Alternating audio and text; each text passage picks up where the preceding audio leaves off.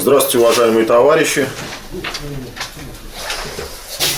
Мы вас приветствуем на Нижегородской земле. А, предлагается открыть очередной семинар Фонда Рабочей Академии и Федерации профсоюзов России. Семинар по рабочему движению Российский комитет рабочих. А, для того, чтобы приступить к началу работы, я прошу членов с решающим голосом участников нашего семинара поднять свои мандаты.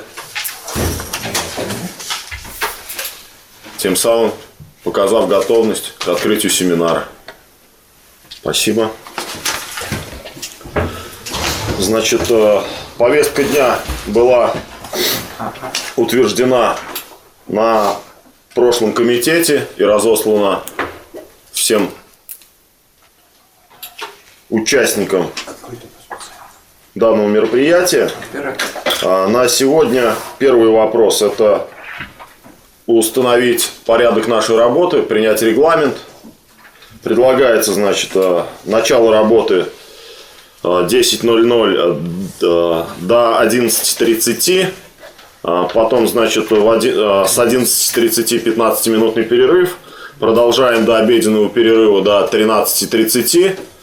А, В 14.30 возобновляем работу. Ну и до 18.00 с перерывом в 16.40, э, в 16.30. Вот, э, это временные рамки. Кто за данное время проведения семинара, прошу голосовать. Против? Воздержавшихся? Единогласно. Значит, следующий вопрос по... Один день семинар. Что? Семинар один день. Нет, два дня. Нет, ну мы на сегодняшнюю работу сначала принимаем. Завтра мы возобновляем работу также в 10 часов и до обеда. Ой, в в 9, да, извиняюсь, и до, и до обеда. А, Значит, э, чтобы начать работу, предлагаю следующий регламент. Значит, докладчикам до 15 минут, выступающим по теме доклада э, 7 минут и выступающим в прениях до 5 минут. Кто за предложенный регламент, прошу голосовать. Я, может, не успею. Что, докладчикам? Ладно. Ну, предлагайте, товарищ. Давайте предлагаем. На минут 20. Давайте 20. Еще есть какие-то предложения? Значит, докладчикам до 20 минут, выступающим 7 минут, в прениях до 5 минут. Кто за предложенный регламент выступления, прошу голосовать. Воздержавшиеся, против. Начинаем работу. Первый вопрос по повестке дня. Оплата сверхурочной работы и работы в выходные дни в соответствии с законом. Требования работников к работодателям. Слово предоставляется товарищу Горбушкину. Повестку дня утвердили. Так она была утверждена уже. Ну, хоть озвучить надо, чтобы знать. Значит, уважаемые товарищи, на повестке дня будут рассматриваться три вопроса. Для тех, кто не знает или забыл, мы повторяем. Значит, первый вопрос, как я сказал, оплата сверхурочной работы и работы в выходные дни в соответствии с законом, требования работников к работодателям. Второй вопрос. Это А да, о представительстве интересов работник работников ведения э, в коллективных переговоров. ведении коллективных переговоров, да. А, Третий вопрос о создании первичных профсоюзных организаций. Возражения, дополнения? Давайте проголосуем тогда за повестку еще раз. Кто за предложенную повестку? Против? Воздержавшихся? Нет. Спасибо. Здравствуйте, товарищи. Меня зовут Горбушкин Сергей, я электромонтер из города Электросталь. А, Значит, оплата сверхурочной работы работу в выходные дни в законным требованиям работников к работодателям. Э, Ну, сверхурочная работа, что это такое? Это работы, которые производятся сверх установленной продолжительности рабочего времени по, своей сути. Все понимают, что производственный процесс, производственные процессы разные мо- могут быть, и вот э, в случаях, когда начатую работу нельзя не закончить, ее необходимо закончить для нормального функционирования, в случае каких-то чрезвычайных происшествий, война, стихийные бедствия, и, соответственно, надо спасать жизни людей, спасать имущество, и нужно работать сверх установленной продолжительности рабочего времени, которая в том договоре, то должна, то применяется эта работа сверх э, продолжительности э, установленная продолжительность рабочего времени называется сверхурочной работа. И э, по своей сути эта работа применяется в исключительных случаях. Вот э, у нас, например, сменная работа дежурство круглосуточное, и когда, например, сменщик не может приехать, что-то случилось, он задержался, то тот, кто продолжает работать сверх своей смены, это вот сверхурочная работа. Это исключительный случай, форс-мажор какой-то произошел. Но э, в настоящее время работодатели пользуются вот этим э, вот этой сверхурочной работы для, э, для сверхэксплуатации работников. Э, И они пользуются вот этой сверхурочной работой, привлекают работников к сверхурочной работе не в исключительных случаях, а вообще всегда, когда просто нужно выполнить работу, и это не обусловлено какими-то форс-мажорными обстоятельствами, исключительными случаями. И, соответственно, пользуются невысокой правовой грамотностью работников э, и объясняют им, что вот хотите побольше поработать, хотите побольше заработать, побольше поработайте. И не говорят им, что это сверхурочная работа, и даже могут не оплачивать в соответствии с законом. В Трудовом кодексе сверхурочная работа у нас описана в статье 99 такая РФ. Сверхурочная работа – это работа, производимая работником по инициативе работодателя за пределами установленной продолжительности рабочего времени, э, смены, а также работа э, сверх нормального числа рабочих часов за учетный период. Это при суммированном учете рабочего времени. Ну, Кстати, вот в предыдущей версии Трудового кодекса, это в Экзоте, а, было написано, что сверхурочная работа, как правило, не допускается. Как правило, не допускается. То есть она допускается в исключительных случаях. В новом трудовом кодексе этого нет. То есть это просто написано, что такое сверхурочная работа. Не написано, что она, как правило, не допускается. А, В статье Значит, 152 и 153 такая РФ э, написано, как должна оплачиваться. В 152 второй статье написано, как должна оплачиваться сверхурочная работа. Э, она оплачивается за первые два часа работы не менее чем в полуторном размере, а за последующие часы не менее чем в двойном размере. Конкретный размер оплаты за сверхурочную работу могут определяться коллективным договором, локальным нормативным актом или трудовым договором. По желанию работника сверхурочная работа вместо повышенной оплаты может компенсироваться предоставлением дополнительного времени отдыха, но не менее времени отработанного сверхурочно. Э, Работа в выходные дни и в праздничные дни оплачивается согласно статьи 153 ТК РФ. Работа выходной или нерабочий праздничный день оплачивается не менее чем в двойном размере. Э, Сдельщикам не менее чем по двойным издельным расценкам, э, работникам, э, которые оплачиваются труд по дневным часам тарифным ставкам в размере не менее двойной или часовой тарифной ставки. Те, кто получают оклад в размере не менее одинарной дневной или часовой ставки сверх оклада. А, Конкретные размеры оплаты за работу выходной или нерабочий праздничный день могут устанавливаться коллективным договором, локальным нормативным актом, принимаемым с учетом мнения представительного органа а, работников, трудовым договором. А, Вот, кстати, в ГЗОТе в том же было написано, что сверхурочные работы могут производиться лишь с разрешения соответствующего выбранного профсоюзного органа предприятия.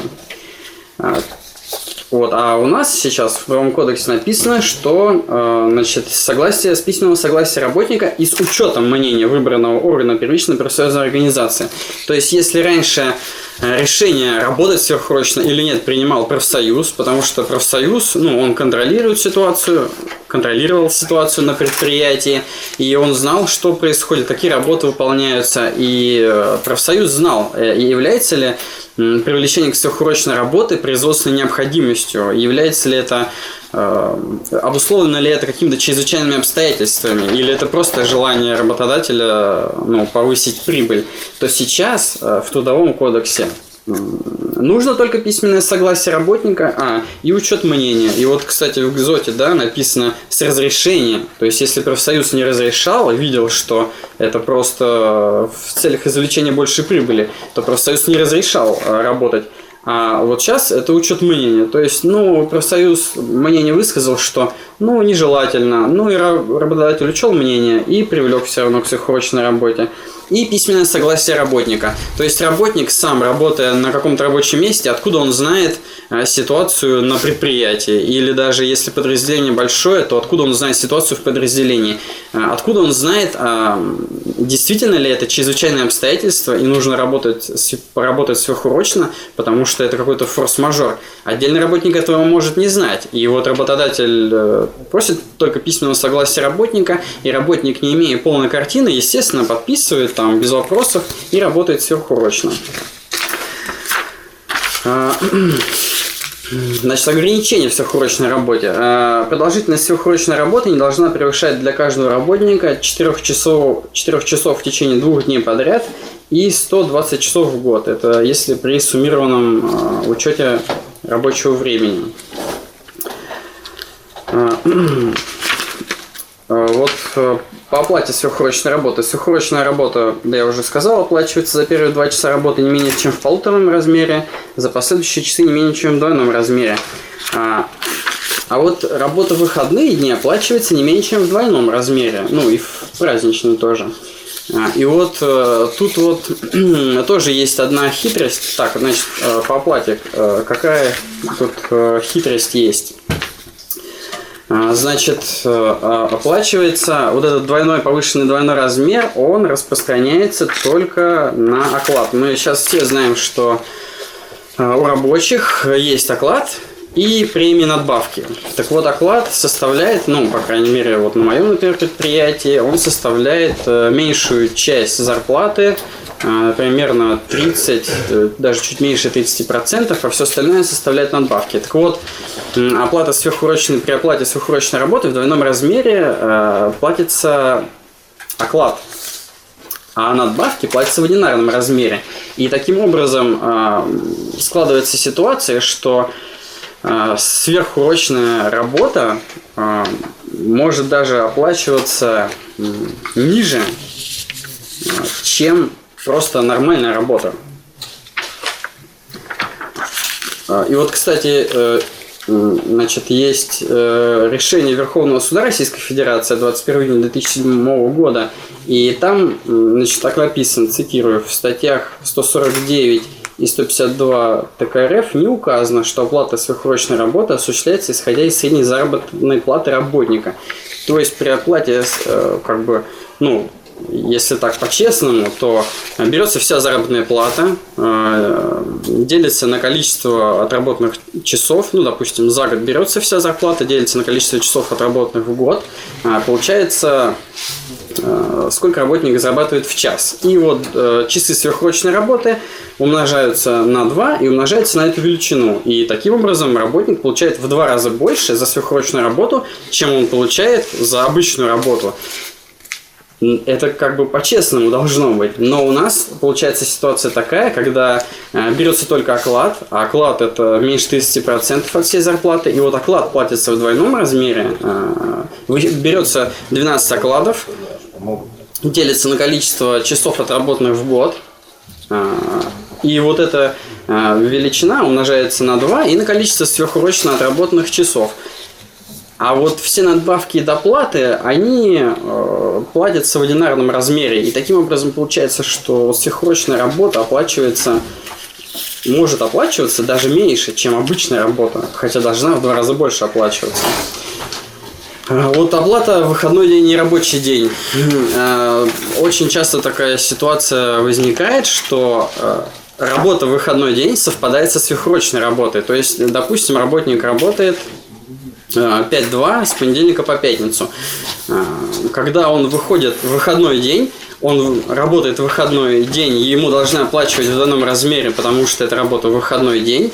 А, но если это еще и сверхурочная работа, то здесь, э, по идее, должно в 4 раза больше ему оплачиваться, потому что это и сверхурочная работа, и работа в выходной день. Но ему оплачивается только, ну, только одно из этих двух, либо сверхурочная, либо работа в выходной день в двойном размере.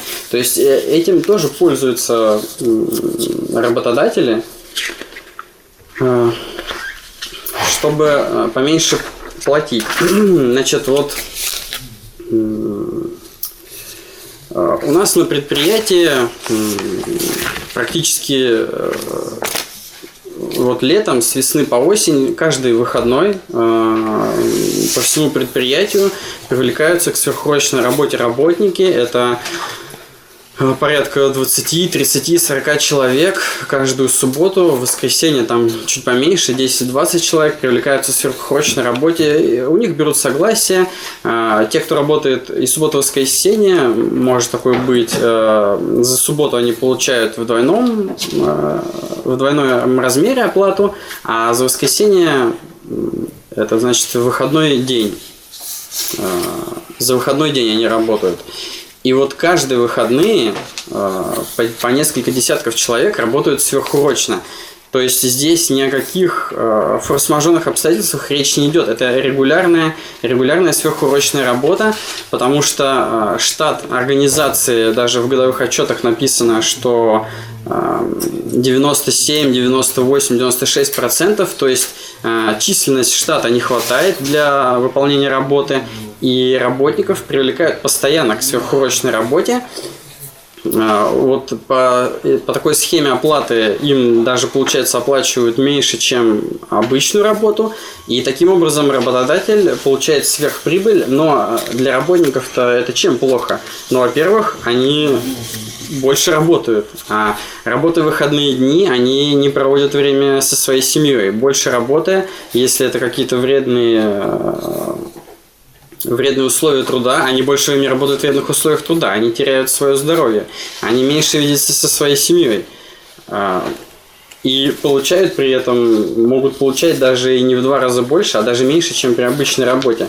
И, и вот это в настоящее время, как вот ну, товарищи скажут, у нас в России это распространено очень широко. И практически везде все работают э, по сверхурочной работе. Хорошо, если она как-то оплачивается, потому что на многих предприятиях, вот, например, при сменном графике люди работают э, по 12 часов в день ночь, а цепной выходной. И так работают. И я спрашиваю, ну а как же вы, если у вас такой график, то у вас в месяц, ну или в год, неважно, за учетный период, у вас сверхурочные э, часы, очень много сверхурочных часов. Оплачивают ли вам? Мне отвечают, ничего нам не оплачивают. Вот, например, э, на э, котельных, э, вот в районе Москвы, в Балашихе, в Лобне, э, котельные, то есть которые обеспечивают теплом, вот там люди так работают. Они работают день-ночь, а цепной выходной, и я спрашиваю, это же сверхурочная работа, как вам оплачивают часы? Нам никак не оплачивают эти часы. То есть на многих предприятиях э, сверхурочная работа даже не оплачивается, и она не учитывается в табеле, она не учитывается во всех статистических данных, и вот э, есть у нас э, книжка, которую написал профессор Золотов «Сокращение рабочего дня», как основание экономического развития России. Вот там приводятся данные, количество часов, которые в год отрабатывает а, ну, в среднем трудящийся в разных странах и вот в России. А, Так вот, в России это количество часов, оно а, даже в статистике, ну, оно самое большое среди европейских стран. И оно еще выше, потому что во многих случаях сверхурочная вот эта работа, она не учитывается в табелях организации она не учитывается в статистике, и, соответственно, работники в России отрабатывают часов намного больше даже, чем это написано. Плюс нам еще не забываем, что повысили пенсионный возраст на 5 лет, и то есть это еще умножается на 5. То есть у нас какие-то гигантские цифры получаются часов, которые работники отрабатывают. При этом либо вообще не получая за эту работу, то есть, по сути, работая практически бесплатно, а, либо получая меньше даже, чем меньше или столько же, чем они получают за обычную работу. И вот таким образом можно констатировать, что сверхурочные работы – это один из способов современной сверхэксплуатации работников э, в современной России. Э, как с этим бороться? Ну, вот я уже сказал, да, в Трудовом кодексе тут написано, что, значит, конкретные размеры оплаты могут определяться коллективным договором. Ну, собственно, это и есть ответ, потому что в коллективный договор – а, необходимо, ну, где его нет, надо его писать и принимать, и где он есть, надо туда включать положения, а, значит, такие, а, которые бы стимулировали работодателей не применять сверхурочных работ. Например, устанавливать повышенную оплату. То есть здесь написано, что форма размера оплаты определяется коллективным договором. Можно написать, что сверхурочная работа оплачивается не в два раза, Э, больше по сравнению с обычной и не только оклад, а, например, исходя из средней зарплаты, из всей, и в 4 раза, или в 5 раз, или в 10 раз, тогда работодателю будет просто экономически невыгодно привлекать к сверхурочной работе, а экономически выгодно ему будет нанять дополнительных работников, э, увеличить штат 100% или 101 сделать процент, вот как у нас на предприятии 98% штата, а ему будет выгодно сделать 100 э, или даже 101%, чтобы люди успевали все делать э, в установленную продолжительность рабочего времени, всю работу, и не привлекались к сверхурочным работам. А, ну, а сверхурочные работы в случае аварии, каких-то форс-мажорных обстоятельств можно прописать действительно, что они оплачиваются там, ну, как обычно, по ТКРФ в двойном размере. А вот если работодатель хочет получить просто прибыль побольше, то пускай десятикратно оплачивает. А, также включать надо в коллективные договора положение о том, и вот это положение также есть в программе коллективных, э, в задачах коллективных действий Федерации профсоюзов России. Это установление должностного оклада на уровне не менее 80% от зарплаты. То есть, чтобы работодатель не смог использовать такую схему оплаты, когда должностной оклад маленький, и он платит, э, исходя из этого, на оклад в двойном размере, а все надбавки в одинарном или вообще эти надбавки могут, кстати, не платиться. А, если оклад будет составлять 80% от зарплаты или 90% там, процентов, то э, сверхурочная работа будет оплачиваться ну, в двойном размере или в повышенном, как вы определите. И нельзя будет э, вот, пользоваться вот этим, вот этим приемом работодателя. Э, вот, кстати, в коллективном договоре э, докеров ну вот, э, значит, э, там есть пункты не привлекать работников к сверхурочным работам на радиоактивных, химических и опасных грузов. То есть э, на тех работах, которые вредные, где есть вредные условия труда и опасное производство, сверхурочные работы вообще не допускаются. То есть берите какого-то другого работника, нанимайте, если он Э, надо сверхурочно поработать, потому что ну, опасные вредные факторы это напрямую влияет на здоровье человека. То есть он тратит свою жизнь и на что? А, значит, э, да, все, заканчиваю почти. А, и вот, кстати, в коллективном договоре докеров они прямо взяли э, пункт из ГЗОТа, где написано, что сверхурочные работы, как правило, не допускаются, и сверхурочное, применение сверхурочных работа в организации может произойти только в исключительных случаях и только, э, э, значит, э, по согласованию с правкомами, ну, с письменного согласия работников, это потому что в ТКРФ есть. То есть они, докеры, просто скопировали ГЗОТ, потому что в ГЗОТе было э, все хорошо написано, что сверхурочная работа только с разрешения фабричного заводского комитета профсоюза могут производиться. А,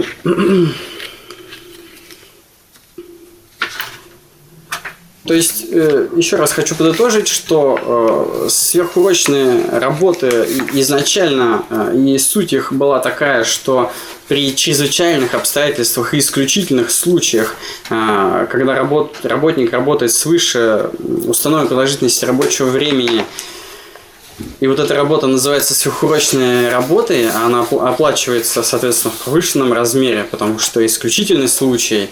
Э, Но в настоящей современной России работодатели используют это очень широко, практически во всех предприятиях. Есть эта сверхурочная работа э, только с одной целью, с, э, с целью повышения прибыли, и, соответственно, работники сверхэксплуатируются таким образом. А вот механизмы оплаты э, существующие, они позволяют даже эту сверхурочную работу э, оплачивать в меньшем размере по сравнению с обычной работой или вообще не оплачивать. И вот, кстати, хочу сказать про работников непроизводительного труда. Работники непроизводительного труда, а, вот у них это даже, наверное, еще шире применяется сверхурочная работа, потому что Э, Например, проектные институты. Э, Проектный отдел. Э, Нужно сделать проект какой-то. И работодатель говорит, вы должны сделать проект к такому-то числу. И все, вы можете, а он говорит, а вы можете дома делать, вы можете в офисе там сидеть, можете в офисе не сидеть, мне все равно. Вы должны сделать к такому-то числу. Обычно это число, э, дата это предыдущая, вчерашняя обычно дата. Вот, то есть и э, э, работники, они не производительного труда, они вынуждены работать э, дома по выходным дням, они вынуждены э, сидеть на работе. Э, это сверхурочная работа, но им никто это не оплачивает, потому что вот такой механизм используется, что типа ты вот сделай работу и получишь деньги за работу. А сколько это времени займет, это неинтересно работодателю. Хотя э, в договоре написано, у всех работников непроизводительного труда, у всех написано, что рабочее время с 8 до 5, с понедельника по пятницу. Но работник работает над этим проектом в выходные дни, э, он думает об этом проекте по ночам, э, он работ, может оставаться после работы, и никто ему эту сверхурочную работу не оплачивает. Работодатель э, пользуется вот этим. Э, Также сверхэксплуатируя работников непроизводительного труда.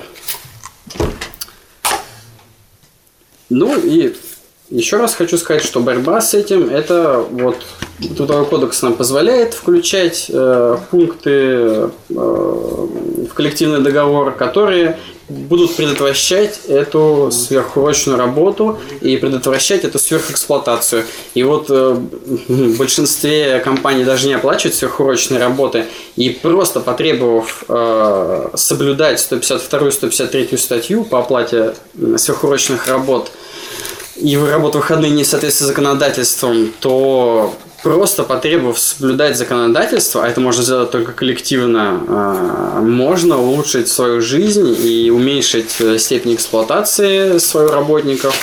Ну, а приняв коллективный договор и прописав вот соответствующие пункты, можно еще и намного улучшить. И, соответственно, еще уменьшить степень эксплуатации, которая э, на данный момент огромная. Вот э, я тут э, раздал отчет по своему предприятию, там 350-450% процентов степень эксплуатации работников. А мы знаем, что есть предприятия, где и за тысячу у нас в России степень эксплуатации. Спасибо. Спасибо.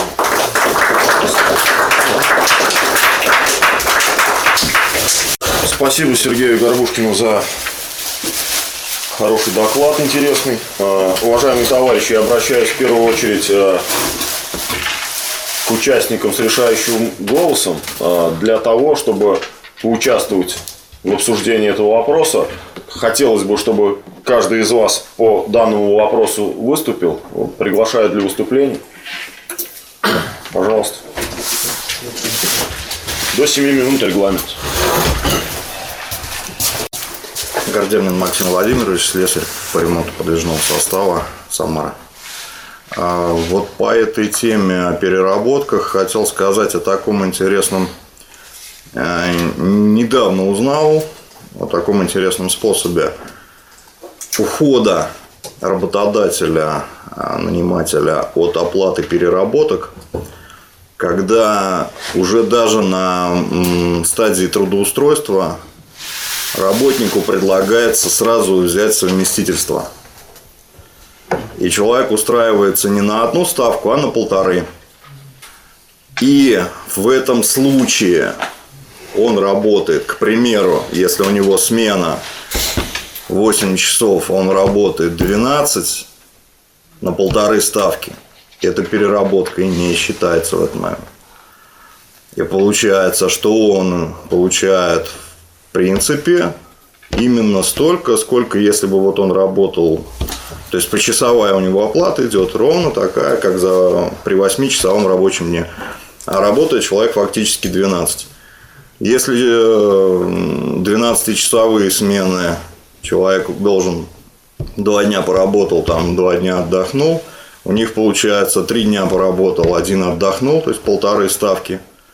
То есть идет сумасшедший износ организма, а никаких полуторных, никаких двойных оплат при этом нет. То есть это получается, что один из таких очень э, жестоких способов эксплуатации, и на это надо обращать нам самим, профсоюзным организациям. То есть это запрет совместительства. То есть, чтобы каждый человек, устраивающийся на предприятие, устраивался только на одну ставку. Иначе здесь невозможно сказать, что у него идет переработка. И даже если предприятию необходима переработка, человек, если он выходит на работу дополнительно по а, закону должен получать полторы, а, там, полторы а, оплаты, там, две оплаты за выходной день. Вот. Получается, что он этого сам себя лишил, заранее подписав договор о совместительстве. Вот и отказаться от совместительства. То есть, если вы от переработки можете отказаться просто потому, что у вас там по семейным обстоятельствам вы не можете в выходной день там выйти и так далее, вы каждый раз должны подписывать согласие, что вы выходите в свой выходной день или остаетесь на сверхурочную работу, вы должны подписать согласие. В случае совместительства никаких согласий вы уже ничего не подписываете. Вы обязаны работать по тому графику, который вам предоставил работодатель. Вот. И еще очень интересный момент. Выяснился, что у нас в последнее время очень здорово просел, просели те нормы, которые были достигнуты в советское время по ночной работе. Я с ужасом узнал, что у медиков, которые сутки работают, у них нет четырехчасового сна в ночь. То есть человек 24 часа, а раньше, если человек сутки работает, у него обязательство было, то есть э, гарантированное законом, четырехчасовой сон в течение суток рабочих в ночное время. А сейчас этого нет. И люди, простите, у меня товарищ, когда проходил э, обследование, ему врач совершенно точно сказал, если ты сутки не спишь, энцефалограмма показывает, что ты псих. То есть энцефалограмму мозга снимают, а там уже идут изменения. То есть э, снял энцефалограмму, тебя могут просто психушку отправить. Вот. А у нас, получается, люди в таких условиях работают, там, сутки через трое шпарят без всякого отдыха, и получается это уничтожение просто своего мозга. Вот. То есть это тоже получается переработка, которая, от которой ушли, то есть она нигде не закреплена. Вот. вот все, что хотел сказать. Спасибо. Здравствуйте, товарищи. Гель Павел Юрьевич, счета разряда Самара. Значит, что хотел сказать по поводу переработок. Ну, с переработками у нас как получается? Конечно же, сейчас на всех крупных производствах рабочие перерабатывают. Во многом они не понимают, что это вред. Они соглашаются на это с учетом того, что, мол, ну вот, сейчас у меня будет дополнительная денежка в кармане или дополнительный выходной. То есть берут, часто берут даже не деньги, потому что говорят, мол, ну, у нас денег нет, извините, ребят берут отгулы. Отгулы, а часто получается так, что отгулы непростые, как бы даже не оплачиваемые. То есть за свой счет берут. То есть, ну, как бы вот ты отработал, вот там, иди в какой-нибудь день отдохни, полежи там. Но получается, что вред здоровью все равно колоссально наносится. С этим как-то нужно бороться. Вот это главная проблема вся. То есть, я сталкивался с этим, я тоже пытался ребят отговорить, но как-то вот все это упирается в то, что это нормально, что у нас там дополнительные деньги есть. Почему бы нам их не заработать? Мы живем с вами при капитализме. Всеобщее бытие у нас капиталистическое. Стало быть, люди у нас рассуждают рыночными категориями. Так вот, чтобы человеку вот это вот убрать, да, нужно что-то ему взамен предложить. А предложить можно только, когда ты напишешь в коллективном договоре вот такие условия, от которых просто, ну вот, то есть ему нужно прописать условия в коллективном договоре, что, во-первых, э, переработка, она будет, скажем, даже меньше, чем заработная плата, чем отпускные и чем остальные все плюшки. То есть ты подходишь к рабочему и говоришь, зачем тебе перерабатывать, если у тебя зарплата будет 120 тысяч рублей, ну или хотя бы 70 тысяч рублей. У тебя еще будет дополнительный оплачиваемый отпуск. Человек задумается, правда, зачем мне перерабатывать? То есть переработка это не вот что-то такое, как бы вот я там сегодня хочу, завтра не хочу, переработка. Они соглашаются люди на переработку именно потому, что им это требуется как дополнительный заработок, как дополнительный выходной. Значит, нужно как раз-таки бороться тем, чтобы в коллективный договор вписывать те условия, которых вот рабочий откажется от переработок. Это такой момент. Значит, э, то есть, и вообще, в принципе, вопрос, конечно, переработок – это такая болезненная тема. Вот, и рабочих нужно агитировать за то, чтобы они не перерабатывали. И запомните, что один-два рабочих откажутся и с ними начнутся бороться. Но когда весь коллектив производства откажется от переработок, вот это уже никто не сможет поменять. Поэтому, товарищи, организовывайте рабочих коллективы да, совместные, профсоюзы боевые, рабочие, и добивайтесь условий лучших для того, чтобы переработок не было. Спасибо большое. Спасибо.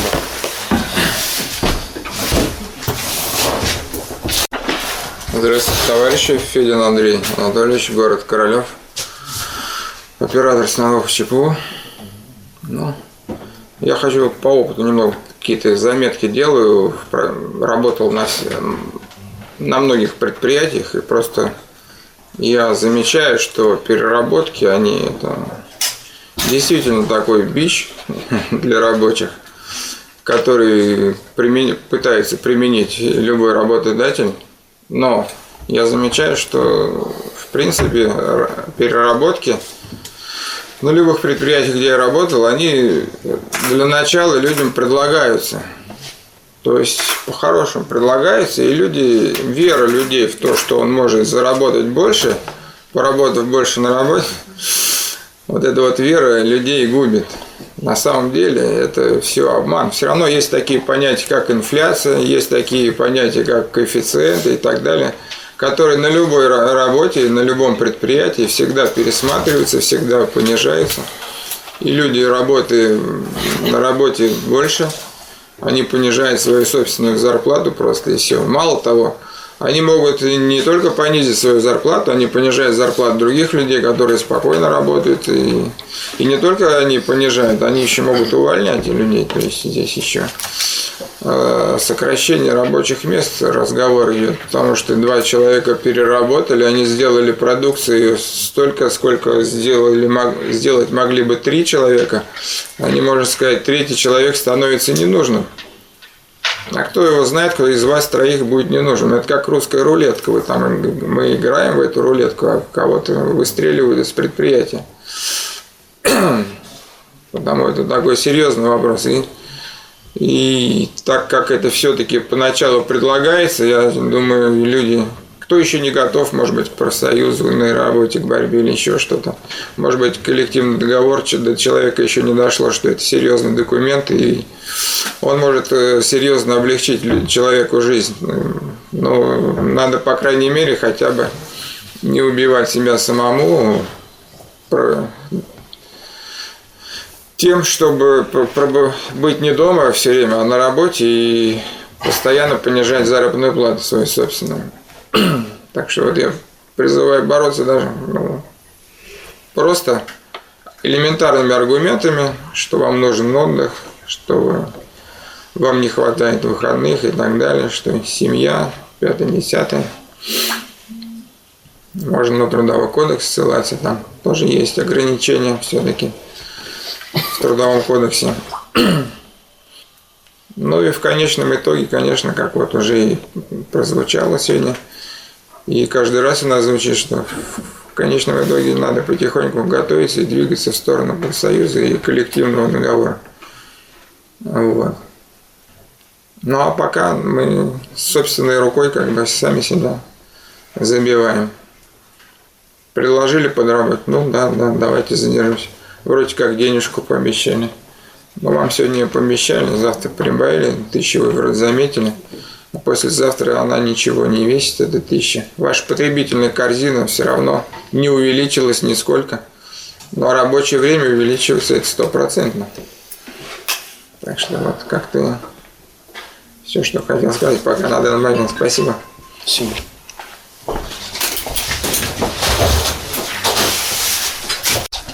Здравствуйте, товарищи.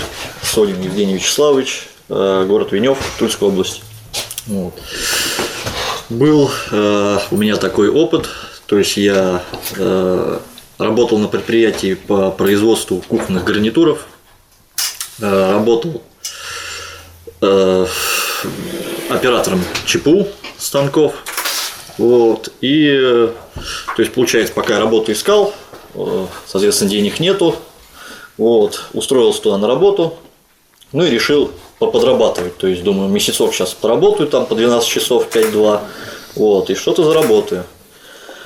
Вот, но э, капиталисты найдут на любую хитрость, чтобы не платить, соответственно, видят, видя сумму, которую ты заработал, и так как ты работаешь по расценкам, вот, э, соответственно, когда уже работу сделали, вот, то есть, соответственно, должны получить хорошие деньги, вот, э, и когда доходит до зарплаты, то есть было такой, э, такая вещь сказана, что у вас там много брака, и я за такую работу платить не буду. А я ему предложил, я говорю, ну раз это мой брак, вы говорите, что это именно мой брак, ну давайте мне его покажите, я его себе заберу, это готовый кухонный гарнитур, собирай продавай.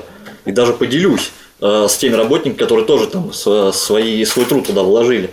Вот. Э, я говорю, ну покажи мне это. То есть, соответственно, он э, отмазался и говорит, у нас сейчас пока нет денег вам заплатить. А приехал на машине, ну, приблизительно за 10 миллионов. Я говорю, ну продай машину и отдай нам деньги. Потом ну, купишь себе другую, там, если какие-то там другие работники найдутся. Вот. Ну, у меня, в принципе, все. Спасибо. Машину продал. Никита Ананевич, город Самара, слесарь по ремонту электрооборудования.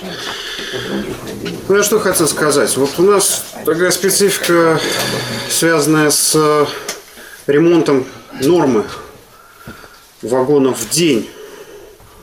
Вот. Поскольку оборудование изношено, постоянно происходит, приходится доремонтировать. Ребята жалуются, что мы ремонтируем, дескать, не свое. Вот это должны были сделать другие. А по факту просто людей повышенно эксплуатируют. То есть нужно в единицу времени сделать больше труда. Там интенсивность труда начинает накручивать. Но мы знаем, что интенсивность труда, когда повыш... стремятся повысить, производительность-то падает. То есть нас начинает мастер гонять. И, ну, предположим, один вагон, предположим, 45 минут ремонтируется. Вот. А в силу разных причин, изношенность оборудования, не доремонтировали до нас, опять что-то сломалось, по второму разу он пошел. Приходится снова этим всем заниматься. Вот. Поэтому, как бы получается количественная переработка. Вот, связанная с повышением интенсивности. То есть, что касается сверхурочных, там в меньшей степени. Вот. И люди вот э, стонут под, под вот этим. Но это данность. Под вот такой вот э, необходимостью несмотря на то, что все уже научились вроде бы. Ну, простой пример. Вот нужно отправить на долгий ремонт. Но то, что нужно отправить на долгий ремонт, по факту ставят на твой, на, на короткий, где нужно за 45 минут заменить. Но чисто физически это довольно тяжело. И ребята, хотя и научились, они опытные, но все равно им легче от этого не становится однозначно, хотя они успевают. То есть все равно с них сходит не один пот, а там три и так далее. То есть вот такая интенсивность получается. Вот. Так что вот, вот такая данность есть. Ну как с этим сладить? Как, как с этим сладить? Задача-то тривиальная, все это нужно прописывать в колл-договоре и как-то вот самое главное людям объяснить, что ребята хотя в целом есть понимание, но вот э, зачастую пока сознательность такая, что этот колдовар никто в глаза не видел, некоторые догадываются о его существовании, а уж то, что его можно сделать свой, да и принять, да и так далее, тут э, это уже следующий совсем этап. Ну вот постепенно эту мысль стараемся как-то довести до людей. Э, Этот процесс идет, движение идет. Ну, сейчас не быстро, но идет. Так что вот, вот что хотелось бы сказать. То есть это все такие тут нужно учитывать в колл-договоре, прописывать и смотреть труд- трудовой кодекс и так далее, и так далее по этому поводу и доносить до людей вот эти все моменты. Вот что хотелось бы сказать. Спасибо. Урясев Александр, Ленинград, слесарь-ремонтник э, ТПА автоматов, термопласт. Э, Тоже хотел добавить пару штрихов к картине переработок. Конкретно у нас э, они выходят в первую очередь за счет использования предельно неграмотных э, в законодательстве работников. А, В первую очередь приезжих э, из э, бывших союзных республик. Вот. Почему ими проще управлять? Ну, элементарно. Большинство из них говорит по-русски очень плохо. Следовательно, не могут даже прочитать нормальный текст того же трудового договора, не говоря уж о прочем. В результате легко поддаются на провокации, типа «выходи, а то мы тебя запросто можем заменить». Заменить и заменят, потому что он не знает, что может защищаться. Вот.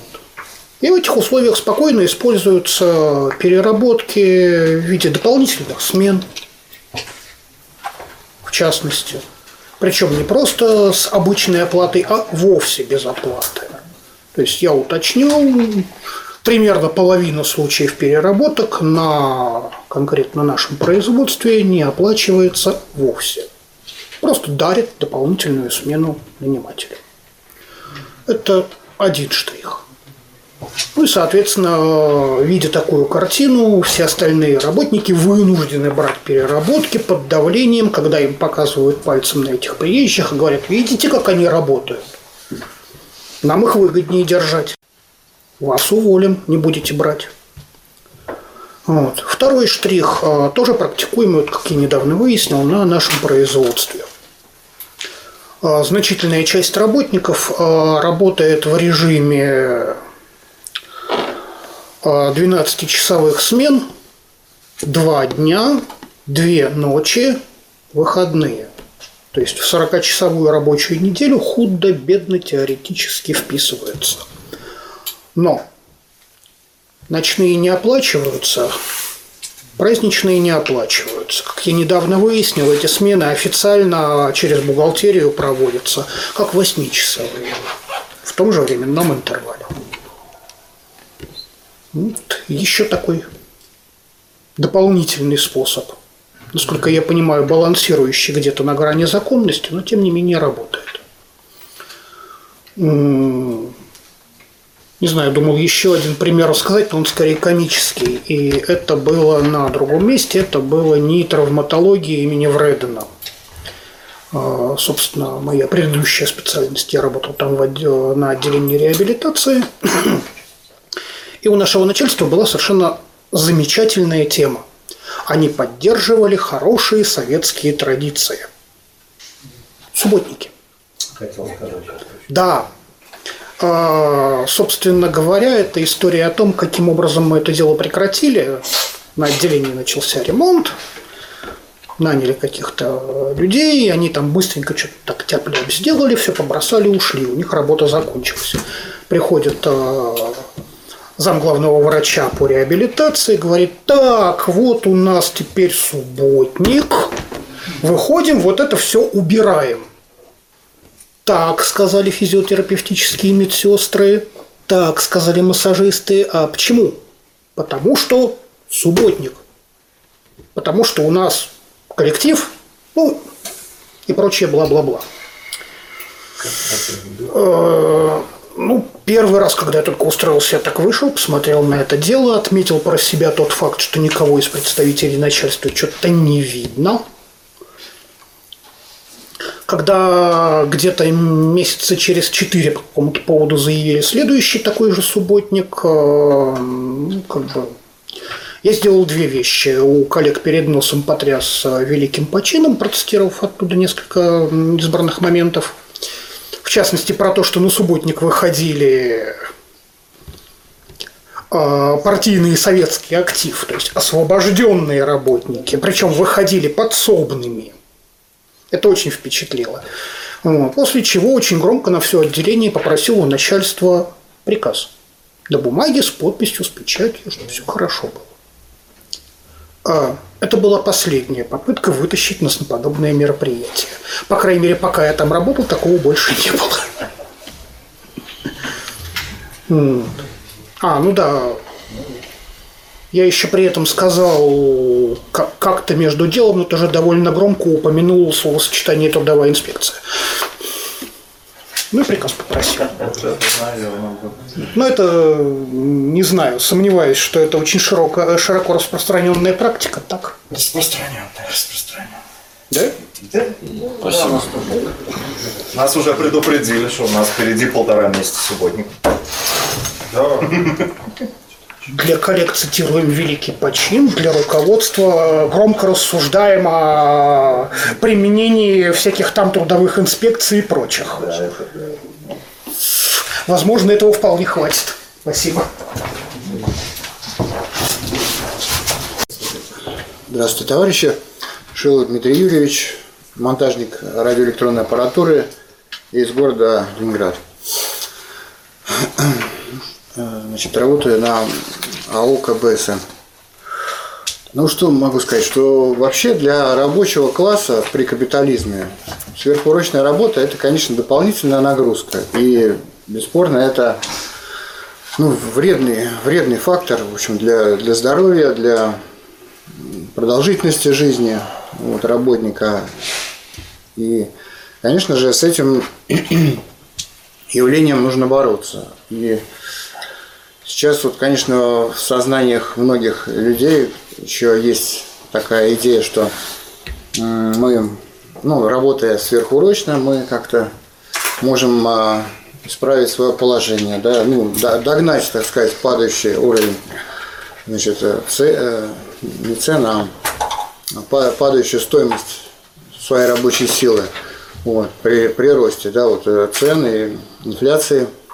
Вот. Но вот э, это нужно, конечно, людям объяснять, что, что выходя э, сверхурочно, мы э, увеличиваем прибыль капиталистов в первую очередь, но не, не, не спасаем свое положение, потому что, потому что в итоге все равно получается, как вот говорили докеры, что мы получаем разбавленную, разбавленные деньги, то есть ра- разбавленные, разбавленными деньгами получаем зарплату.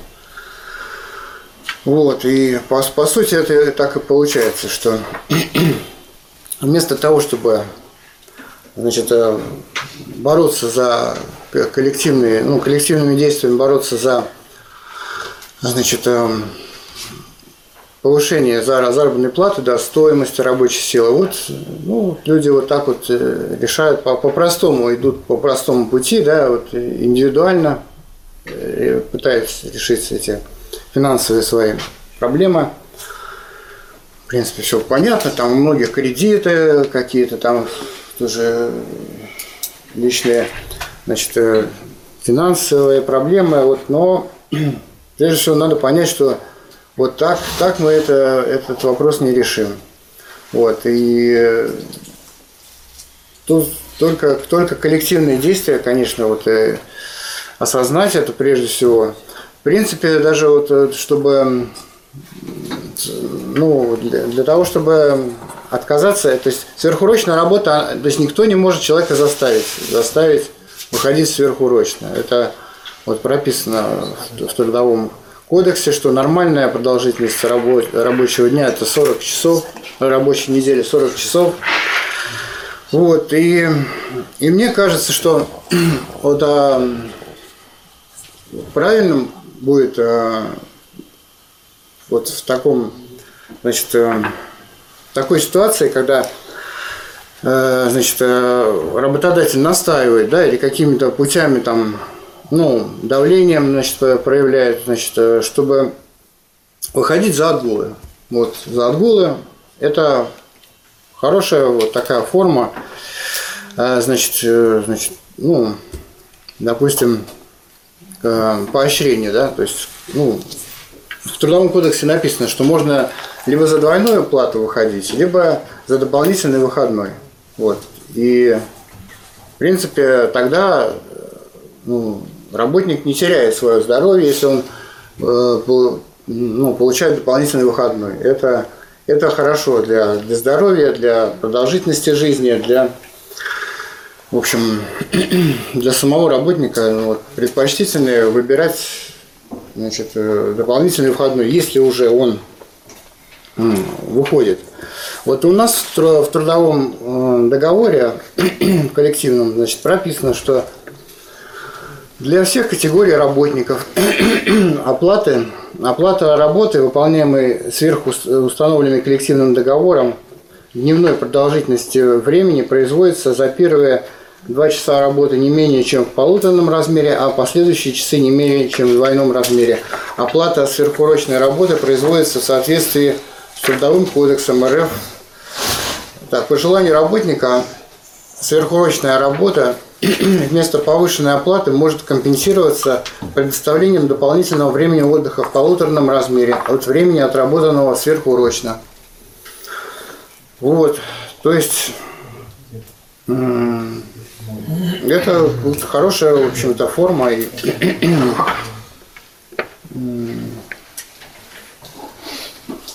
и также еще хотел сказать, что дополнительный день, да, если дополнительный выходной, он тоже оплачиваемый. То есть получается, что тогда работник ничего не теряет ну, в деньгах. То есть он выходит выходит как бы за, ну, за дополнительную, ну, выходной день он выходит, праздничный день, этот день ему оплачивается, и еще он получает выходной. В принципе, нормальный, нормальный ход такой. Вот. Да, ну спасибо за внимание.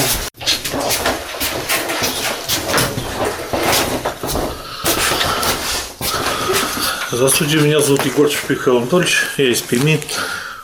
Вообще, вот хотел бы рассказать про свое предприятие. Специфика наших сверхурочных работ на нашем предприятии, она немножко, ну, такая специфичная. Наше предприятие, я работаю слесарем по ремонту технологического оборудования, ну, установок сейчас.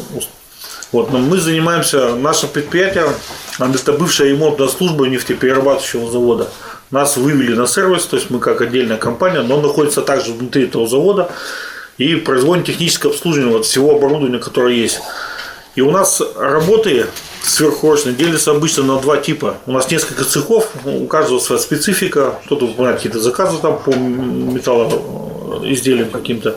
Есть токарные станки, есть, есть цеха по ремонту динамического оборудования – то есть э, это разные специфики. Я работаю в дежурной бригаде, то есть мы работаем по 12 часов, все работают по 8, мы работаем по 12 часов в день, два дня через два. То есть на нас ложится как бы вот э, аварийные работы все. Оперативные какие-то, какие-то необходимые, когда люди необходимы вот сейчас и вот именно. И вот специфика сверхурочных, она немножко у нас бывает разная. У одних она заключается когда надо людям остаться, например, доделать работу, чтобы успеть в план, то есть у них немножко другая. А второй тип сверхурочных – это когда аварийная обстановка, когда сломалось оборудование, его надо срочно отремонтировать, иначе это грозит остановкой установки технологической. Да. И, соответственно, получается, что вот раз, разные такие специфики вот сверхурочных работ, там и борьба за оплату вот их и за должна быть немножко разная. Вот если, например, которая плановая, которая внутри производства, которая именно работает нашей организации, то есть, соответственно, надо от них вообще отказываться. То есть надо так делать, чтобы работодатель внедрял какие-то новые технологии, новые, там, увеличивал производительность труда, ну, чтобы не было. То есть правильно, грамотно э, организовывал работы, распределял имеющийся личный состав, то есть, то есть, ну, то есть организация. Там чаще всего бывает, что это организация неправильно. Вот от таких работ надо вообще отказываться, люди пытаются заработать, а зарабатывать надо именно поднятием заработной платы, а не продолжительностью рабочего дня. Вот. А второй тип работ – это вот аварийные работы, от которых нельзя отказаться, ну, потому что их надо кому-то делать. Потому что, ну, вы понимаете, останавливается установка, там и печи, и процессы такие, и, ну, очень это сложно. Вот. вот была совсем недавно практика за это, то есть за каждую вечеровку можно было получить два или три отгула, предположим. Ну, что такое это отгул? Это вам ставится смена, но у вас нету, вы отдыхаете, а смены проставляются, как будто вы есть. То есть это отличный способ отдохнуть людям, то есть устроить им, взять маленький отпуск, устроить себе какой-нибудь там недельный. Взял, накопил отгулов, раз потратил. Вот, или получить оплату. Ну, соответственно, тоже надо смотреть на как у тебя, чтобы ты сам себя не переработал. Вот. И, соответственно, в других цехах у них сверхурочная работа, они могут быть тоже из, из, ну, немножко разные все. И единственное, кто может учесть интересы всех, это именно профсоюзная организация, внесением это все в коллективные договора.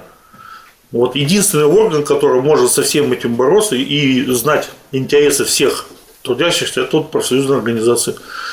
Вот, вот я считаю, что вот метод борьбы надо делать вот такой. Не бороться за отдельные там сверхурочными, да как, а вот именно подходить, ну как вот каждому вопросу, прорабатывать это все и вносить в коллективные договора и бороться за них.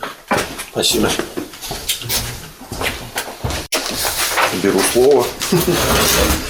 Уважаемые товарищи, актуальный очень Актуальный очень вопрос все-таки в повестке дня стоит. Это в первую очередь говорит о том, какая, какой отклик идет со стороны работников.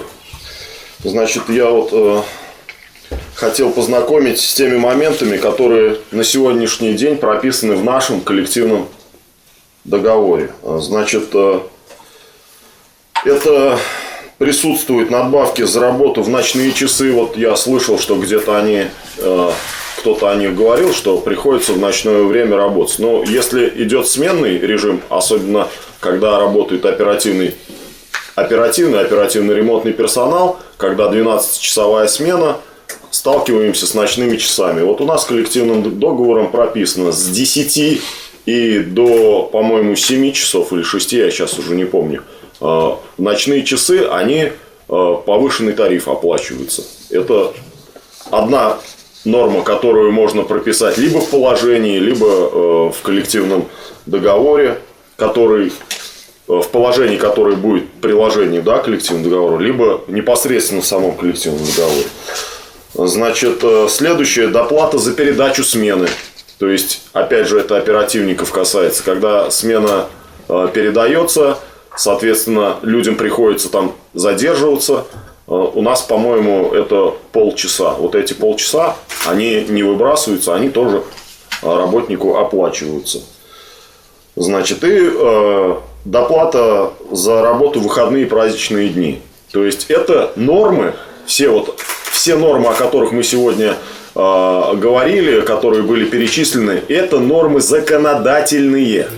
Эти нормы прописаны э, трудовым кодексом и не просто так, э, значит, э, идет абзац, да, а, Первое, значит, формулировка 152 статьи, значит, оплачивается а, в двойном размере. Это в полуторном, по-моему, было до изменений 2019 года. В 2019 году, в 19 году статья Трудового кодекса была изменена, и это положение стало меняться. Вот если у нас а, в старом Трудовом кодексе было что написано? У нас тройной размер был прописан по коллективному договору. Это соответствовало тому, что ну, где-то, наверное, на один тариф э, получалось больше, чем э, обычная заработная плата. Вот сегодняшнее вот это положение с изменением трудового законодательства, оно выровнялось. То есть у нас э, трудовое это положение прописано э, согласно Трудового кодекса. То есть не улучшает, но наравне с Трудовым кодексом. Эта норма просто дублирует э, трудовое законодательство. Это еще один момент. Э, Значит, э, э,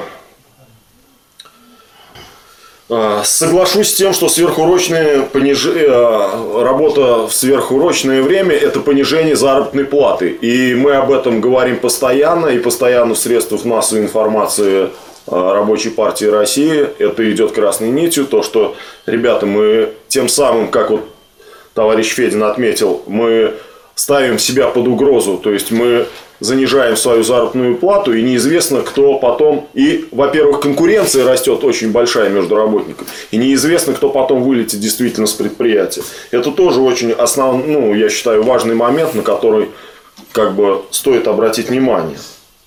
Значит, э, сверхурочные. Э, Мы неоднократно проводили семинар с повесткой, воп- э, в пове- в повестке дня стоял вопрос о сокращении нормальной продолжительности рабочего дня. То есть, какой вопрос, какая речь может идти о нормальной продолжительности рабочего дня, если на сегодняшний день, как мы видим, день пытается наоборот удлинить, вместо того, чтобы его сократить. Соответственно, удлиняя день, у нас отнимают свое свободное время, а мы все знаем, что наше свободное время нам дается для чего? В первую очередь для свободного и всестороннего развития. То есть человек, не имеющий свободного времени, он обречен, он не может улучшить свои, э, значит, свое положение ни в одиночку, ну, соответственно, если он не организован, и, а если организован и не занимается организацией этим, ну, соответственно, тоже ничего хорошего от этого не ждите. Значит, еще какой момент? Еще звучало, значит, э, в выступлениях интенсивность труда и производительность труда. Идет э, среди руководства идет э, подмена понятий. Подмена понятий, а именно, это интенсивность труда, она ими, ра- ра- работодателями, ставится между этими двумя понятиями знак равенства. Но мы-то, работники, знаем, что это не так. Мы знаем, что интенсивность – это делай быстрее, в кавычках эффективнее, ходи быстрее, там, э, участвуй в каких-то ПСР-проектах и тому подобное. Причем э, во многих нормативных актах в обязанность работников, я вот уже много просмотрел современных нормативных актов, прописывается, значит, э, прописывается момент, э, чтобы непосредственно работник участвовал в увеличении производительности труда. Я, мы так подумали с коллегами, с товарищами, думаем, как непосредственно работник, но вот как каждый из нас может повлиять на это. То есть, и видим вот именно в этом подлог, да, то есть, они хотят, чтобы мы интенсивнее работали, а производительность труда, она в первую очередь зависит от э, собственника средств производства, правильно? Вы меняете оборудование, значит, э, технологический процесс пересматриваете, да, а подумали, как может работник э, все-таки увеличить производительность труда, а именно требованием того, что расширить штат. То есть нас будет больше, э, бригады 10 человек, давайте сделаем бригаду 12 человек. Производительность труда вырастет, конечно вырастет. Это один момент. Другой момент, значит, э, обучение. То есть бригада квалификации, ну, как правило, раньше было там один высокий разряд, там два человека пониже разряд, три человека еще ниже разряд. И вот такая хронология идет, значит, в тарифной сетке. Но почему не добиться, допустим, чтобы вся бригада была высококвалифицирована? Обучайте людей, производительность труда вырастет, вырастет. Но это все несет а, как бы еще затраты со стороны работодателя. Мы знаем, что они сейчас хотят экономить на всем, но понимая то, что в первую очередь они экономят на нас, мы не должны идти у них на поводу, а преследовать свой интерес и бороться за свой интерес. Спасибо за внимание.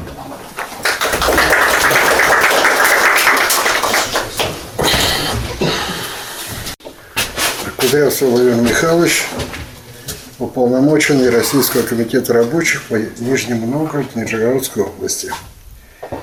Значит, вообще мы вот вопрос рассматриваем какой? Вот с каких позиций мы должны рассматривать вопрос сверхурочных? Я считаю, с тех позиций, которые несколько заседаний назад обозначил Денис Борисович. главная наша задача – избавиться от сверхурочных. Вот задача, которую мы должны решать. Не копейки считать, а избавиться от сверхурочных. Значит, мой опыт. Самый эффективный способ борьбы со сверхурочными – это экономический. Мы на своем заводе забили в как там, э, правила внутреннего трудового распорядка, где прописаны вот эти все длительности рабочего времени, там, оплаты и так далее. Забили такую вещь, что то время значит, сверхурочные, да, в зависимости от длительности менялась оплата, мы забили однозначно двух, значит, двойную оплату. Работу в выходные праздничные дни. Двойная оплата и оплачиваемый день отдыха. Свободное время мы уже здесь выяснили, свободное время – это то, которое материально обеспечено. Если у тебя нет денег, гуляй по улице сколько хочешь. Это у тебя не свободное время. Свободное время, когда у тебя есть средства для того, чтобы эффективно, так сказать, это время провести. Вот, получить от этого определенную пользу. Значит, Почему оплачиваем, почему этот вопрос возник? Потому что большинство на заводе – это рабочие издельщики. А у дельщиков это была система, и при советской власти была такая же. Отгул издельщику и не платят. Гуляй так. Вот. Здесь будьте добры средняком оплатить. Значит, сначала, ну, на переговорах, когда по этому поводу обсуждали, как-то так спокойно администрация сначала восприняла, потом на следующем заседании комиссии они говорят, вы нас обманываете. Мы, почему? Потому что вы потребовали за выходной день тройную оплату. Да, тройную, а что? Что мелочиться-то? Значит, вот, и еще очень важный момент. Все время была такая практика. Но он пришел там в выходной на 2-3 на часа. Вот за 2 часа мы ему заплатим. Нет, дорогие, платите полный день. Он проходной пересек, будь добро платить цел, полный день. Почему? Потому что он уже не дома, он уже не с семьей, он не отдыхает, у него день сломан. Вот. И тут, конечно, очень серьезные терки, но это положение приняли – и сверхурочных стало значительно меньше. Просто перестали предлагать. Бывало такое, бывало, там были моменты, у нас там приехали военные, привезли станцию, ребята, вот, вот, там на колени встают, сделайте. Ну, делаем. Опять же, вот эта конкретная работа оплачивается вот таким способом. Ни время, ничего мы не подвязываем, а типа аккорда берем, делаем. Вот. То есть, вот когда им ставишь невыполнимые или невозможные с точки зрения условия, они начинают заниматься организацией производства. Вот что интересно, сверхурочные практически ушли, вот у меня бригада вообще отказалась. Мы сказали, мы вообще не выходим. И не подходите, и не разговаривайте с нами сверхурочно не работаем. Вот. Все нормально. Организовали производство таким образом, что у нас мелкие простые, они постоянно были. У нас, ну, специфика такая работы. Тут все стали вовремя подавать, все, все вовремя, э, так сказать, вспомогательные все дела решать, все, и вопрос снялся. Вот это вот такие вот важные моменты, которые надо знать. Надо знать. Я говорю, еще раз, главная задача от сверхурочных уйти, чтобы их не было как таковых. Значит, ну, я не буду, хотя надо сказать, наверное. Были у нас, у нас огромный цех, в общем-то, по э, таким предприятием, там около тысячи человек было. Все были любители поработать сверхурочно, да, аккордные платили, это, э, так сказать, неучтенка для семьи. Вот. Значит, аккордные там тридцатку в месяц, плохо ли в советское время. Э, Значит, бо- больше, чем до 65 ни один не дожил. Вот сейчас уже время прошло, вот так смотрим. 65 – это край. А то так, 60 на пенсию, 61 увезли. Вот. Понимаете, то есть вроде бы, вроде бы и не сильно напрягались. Вроде бы и с удовольствием это все делали. И компенсации были. А время жизни кончилось быстро. Вот надо людям это объяснять. И еще момент. Когда выдвигаются требования вот такого класса, что, ребята, давайте потребуем, чтобы нам платили за сверхурочные там тройную оплату. Согласятся. Вот если скажешь наоборот, давайте откажемся, скажут, ну ты тоже мне. А вот тройную давай. Но ты иди первый. Вот это скажут обязательно. Все, спасибо. Да, да, выходите. Э, Соловьев Василий Феликсович, электрогазосварщик, город Ленинград, Кировский завод, АО Петербургский тракторный завод. Ну что я хочу сказать? Вот то, что говорят про сверхуроченные часы.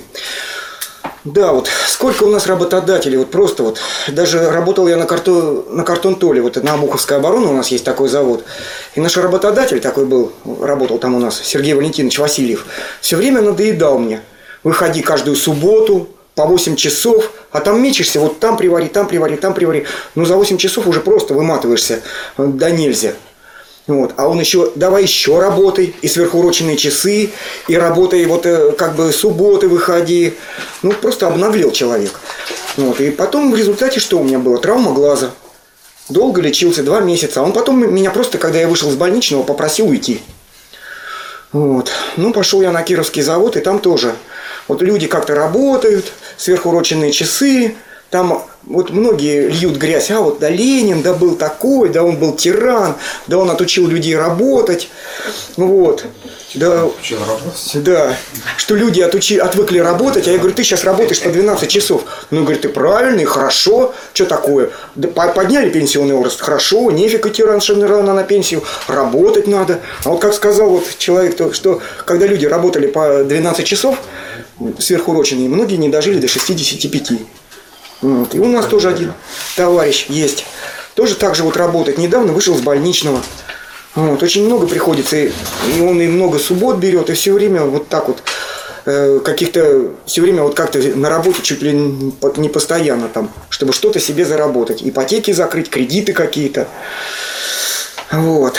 Кто-то хочет квартиры себе купить, кто-то комнаты снимает. Вот э, надо работать.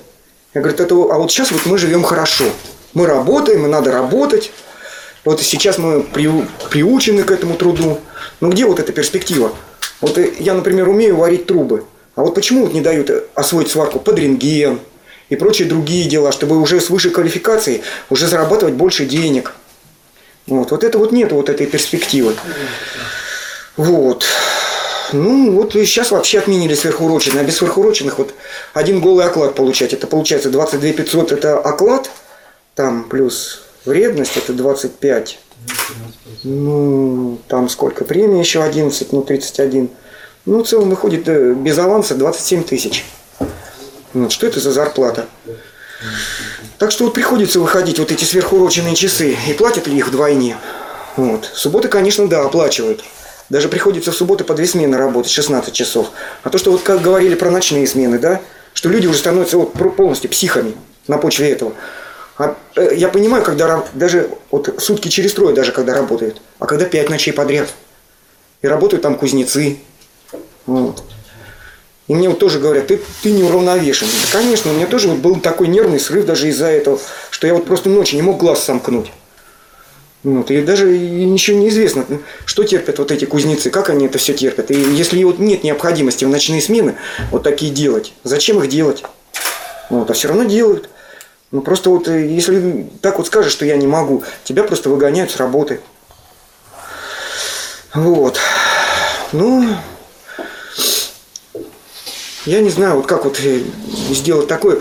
Председатель профсоюза, у нас есть такая, назову даже ее фамилию, Нинка Печенцова. Вот, пускай это даже запишут, зафиксируют. Что какой она профсоюз, где она защищает права людей.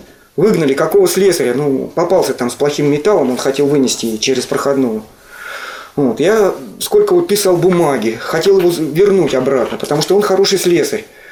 И ведь ни профсоюз не постоял, никто из рабочих даже не подписался, чтобы его э, оставили все-таки у нас.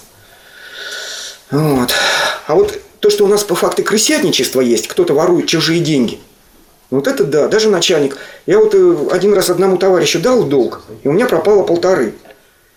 Я сказал об этом начальнику, и он меня подошел, подвел и сдал меня вот этому вот. Говорит, что он про тебя слухи распространяет, что ты вор. Вот. Хотя я такого не говорил, бы- были только подозрения, предпосылки. Вот. Потому что до этого еще у одного слесаря электрика пропали 20 тысяч, а у него шкафчик, вот он переодевается рядом с ним. Вот. Просто понимаете, вот на мой работодатель вот получается как стравливает между нами.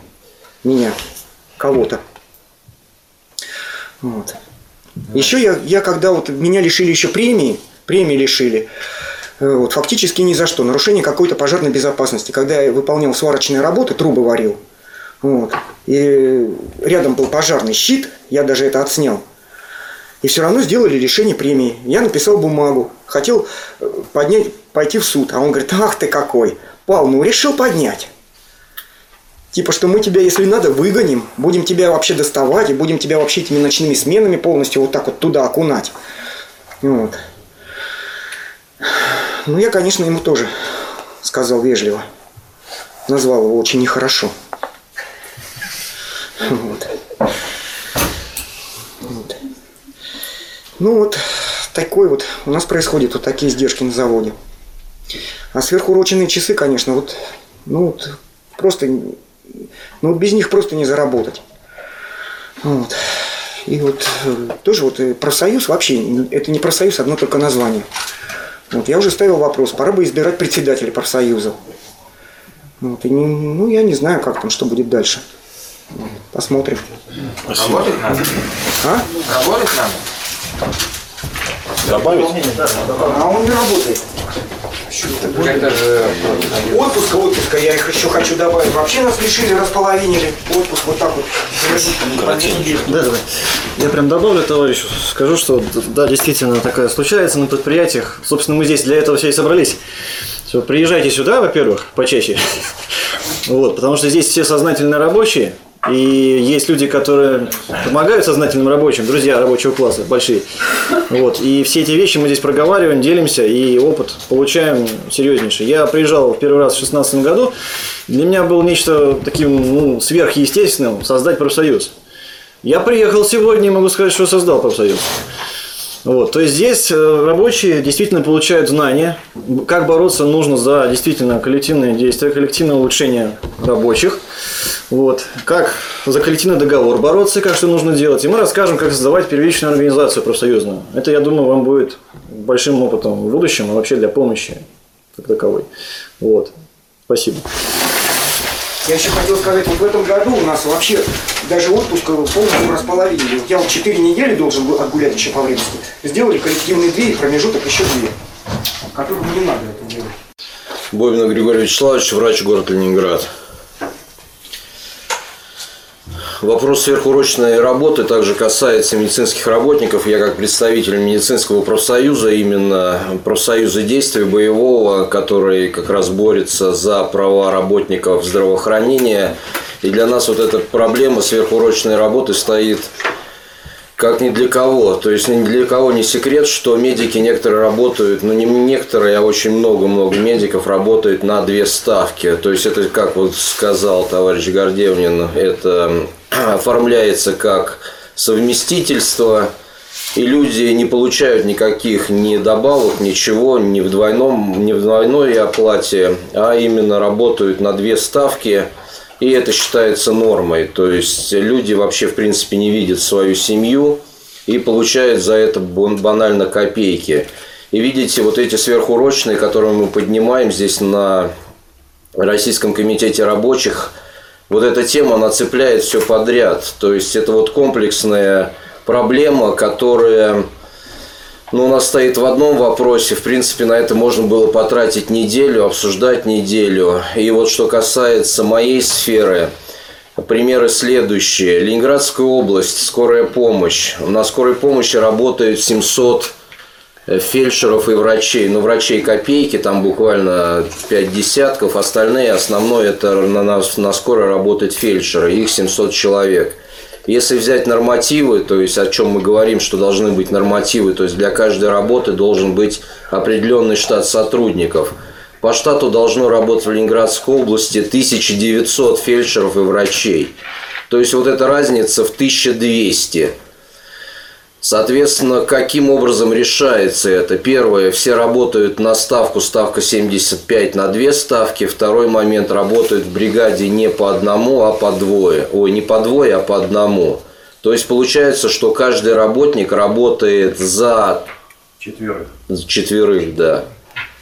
И, и каким образом? То есть желтые профсоюзы никак это не участвуют, а те профсоюзы, которые сейчас поднимаются, вот они как раз и поднимают эту вот проблему – и поднимая эту проблему, она хоть как-то начинает решаться. То есть возникает вопрос, если у вас не хватает 1200 сотрудников, то, соответственно, их надо где-то взять, их надо где-то научить, то есть из воздуха они не появятся, их же надо научить, соответственно, надо найти, найти какие-то учебные базы, развивать вот эту учебную базу.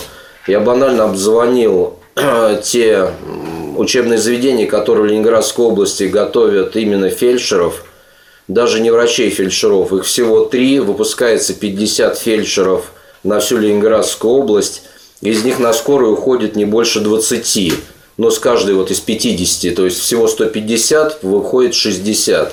Сами понимаете, что 1200 человек э, они подготовят спустя много-много лет, то есть получается там страшно предположить эту цифру. То есть, по большому счету, именно Ленинградская область ничего не делает для того, чтобы эту решить проблему.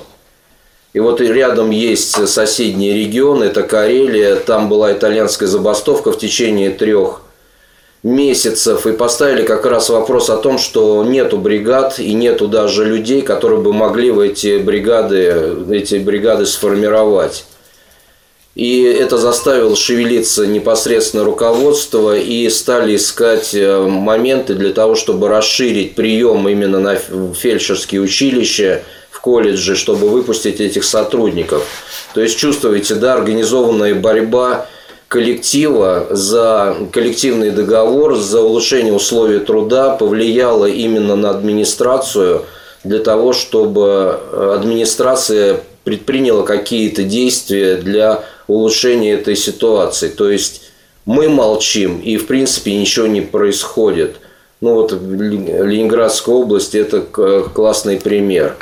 Ну и сейчас, что происходит в стране, это, допустим, в Санкт-Петербурге более-менее нормальные зарплаты. Сейчас наши отделения заполняются фельдшерами, те, которые приезжают с периферии. Соответственно, здесь на периферии не будет вот этих работников, которые будут э, обслуживать население, выезжать к вам на вызовы. Ну, то есть едут из Удмуртии, из Рязани.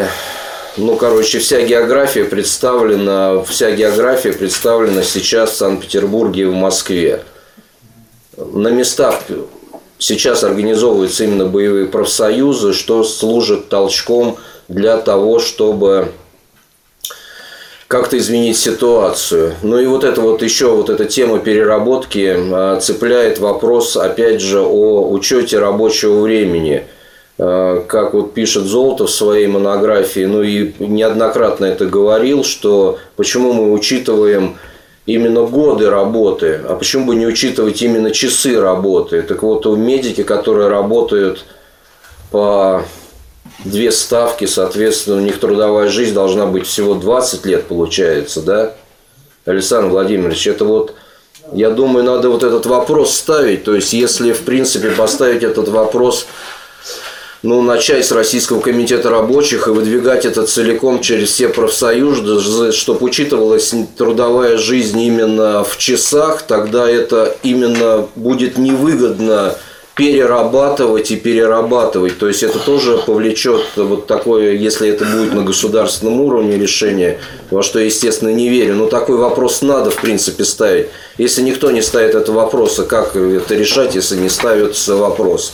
Именно учет почасового рабочего, ну, по часам рабочее время, и тогда это будет. Но так как это все далеко, то надо начинать, естественно, с того, чтобы формировать боевые профсоюзы. И вот несколько раз говорилось именно по коллектив, про коллективные договоры, что когда ты начинаешь писать коллективный договор, начинаешь со своими товарищами по работе обсуждать положение об оплате труда, сразу возникают и вот эти сверхчасовые, и возникают вот эти вот маленькие ставки, как у медицинских работников. То есть, если у тебя ставка всего лишь как в Тверской области семь с половиной тысяч, Ясно, что в двойном размере, ну что ты там будешь увеличивать, когда 7 ставка, 20 ты получаешь, и работодатель просто тебе за счет вот этих вот премиальных и КТУ просто там чуть-чуть там где-то там что-то нарежет, урежет, и получишь ты те же 20, переработав в два раза. Так что, товарищи, создавайте профсоюзы, участвуйте в написании коллективных договоров, защищайте. Ну и вот Опять же, по переработкам можно с помощью Трудового кодекса Российской Федерации, напомню, повысить себе зарплату, если опять же у вас ну, допустим, прописан час работы, какая-то сумма, как у крановщиков, допустим, 300-500 рублей. То есть, если у вас есть график рабочего времени, то вы должны добиться, чтобы был еще и табель рабочего времени, что в этом табеле рабочего времени была прописана ваша там переработка, которую вы делаете, для того, чтобы в дальнейшем вам оплатили эти часы в двойном размере. Но для этого должен быть, опять же, профсоюз – должен быть инспектор по охране труда, который это все зафиксирует вместе с вами. И чтобы это все было организовано, чтобы сзади стоял профсоюз и подпирал ваши права, и, ну и конкретно вы в этом профсоюзе, и вы со всеми остальными боретесь именно за это. То есть, даже выполняя сейчас Трудовой кодекс Российской Федерации, можно увеличить себе зарплату. Спасибо. Да. Здравствуйте, меня Старцева Ксения зовут. Эм, Александр Урясьев сказал про вопиющий случай, когда бухгалтерия учитывала 12-часовой рабочий день как 8-часовой рабочий день. И э, товарищ э, Григорий Вячеславович э, сказал о том, что, конечно, обязательно нужно бороться за коллективные договора. Коллективные договора должны найти у агитатора ключ к сердцам его сотрудников, между которыми он агитирует. И я предлагаю связать эти два явления.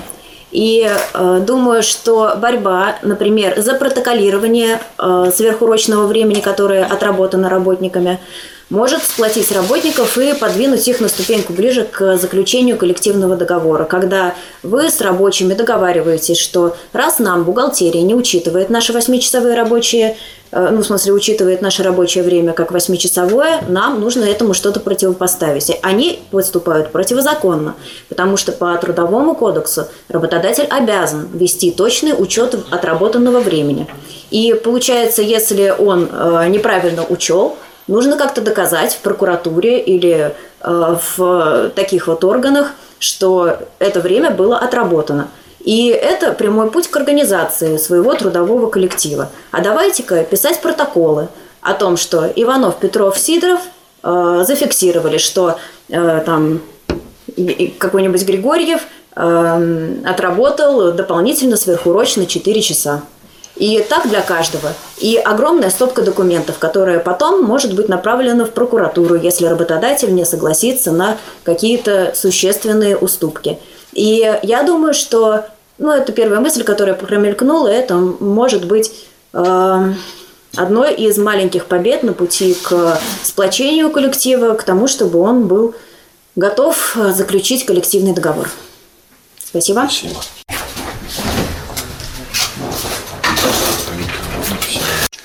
Кузнецов, город Ленинград, по технологии только. Но то, что тут прозвучало, э, конечно, все это было правильно, это происходит везде. все мы об этом знаем, да, э, живем при капитализме. Любой хозяин хочет, чтобы работали побольше, а платить людям поменьше. Вот. Я вот что хочу заметить, что в принципе э, и в трудовом законодательстве, и вот э, э, других документах, там ведь очень все правильно написано.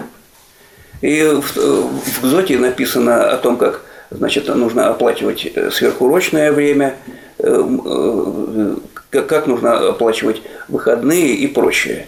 Э, в коллективном договоре, как, правильно, как правило, эти статьи туда э, механически э, переносятся. Э, но тут вот один товарищ,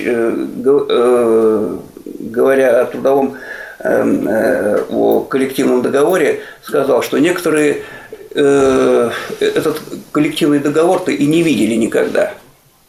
Дело в том, что когда я работал вот э, на металлическом заводе у нас, я довольно долго работал, у нас были люди, которые всю жизнь проработали на, э, на этом заводе, и они понятия не имели, что это такое. Колдоговор. Никогда его не видели. И все, а у нас был, в общем-то, считалось, что у нас один из лучших коллективных договоров э, в Ленинграде. В Ленинграде, в Петербурге потом. Они, в общем-то, для них авторитетом был не коллективный договор, а начальник. Вот. Поэтому, понимаете, закон это можно какие угодно написать. Очень хорошие. Но от людей зависит, будут ли эти законы выполняться. Будет ли этот кол-договор выполняться вот на данном предприятии. Вот придет начальник, скажет, вот выйди завтра, а вот э, и не у каждого ведь э, повернется язык э, значит, сказать, а вот у нас кол мне это трудовое, законодательство и кол мне это запрещает. Понимаете? Как ты разговариваешь с начальником, от, от этого ведь многое зависит. От, от этого. Либо ты говоришь с ним на равных, либо ты перед ним, значит, прогибаешься на полусогнутых. Вот, собственно говоря, да, еще э, хочу что сказать. Ведь э,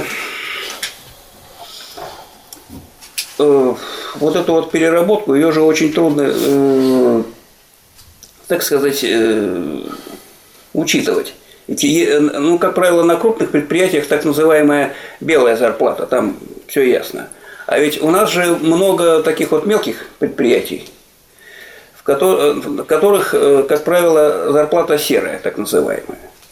То есть человек получает какую-то определенную твердую сумму, а то, что ему там как-то там э, насчитывается, э, это очень трудно проследить.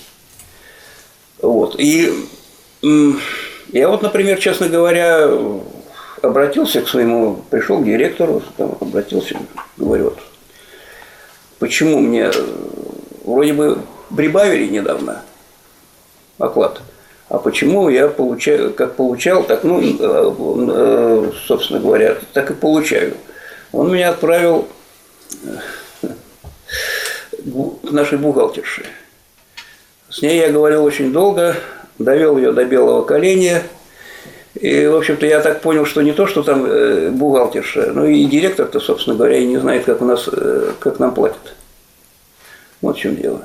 Поэтому проследить вот эти все переработки очень трудно. Э, ну, в принципе, повторяю, все зависит от людей. Например, начальство знает, что ко мне подходить и, и, и требовать, чтобы я вышел там или остался, или значит, вышел в выходные, бесполезно. А есть люди, которые, в общем-то, соглашаются, ну, то они к, к ним и, и, значит, вот. Потом еще специфика-то такова, что вот, например, вот я токарь, да, токаря у нас работают по 8 часов, а вот операторы э, станков с ЧПУ работают по 12 часов. И работают они сутками, ну, в смысле, и ночью работают. Так что факти- по- получается так, что у них и переработок-то не бывает. Вот это вот тоже надо учитывать. Это, собственно говоря, все, что я хотел сказать. Спасибо.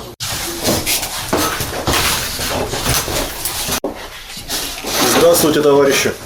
Меня зовут Кужелев Евгений Юрьевич. Являюсь рабочим на фармацевтическом заводе «Верофарм» в Белгороде. Хочу добавить информацию к данной теме.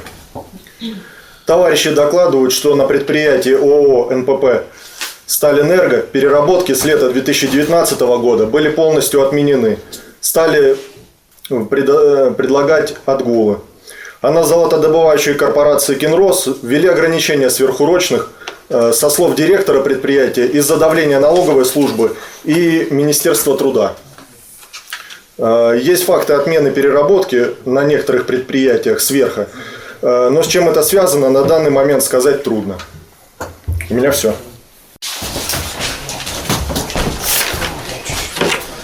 Уважаемые товарищи, здравствуйте. Артем Иванюк, город Электросталь, металлургический завод Электросталь, инженер. Я хотел бы э, поделиться свежей новостью, которая к нам прилетела из Тюмени.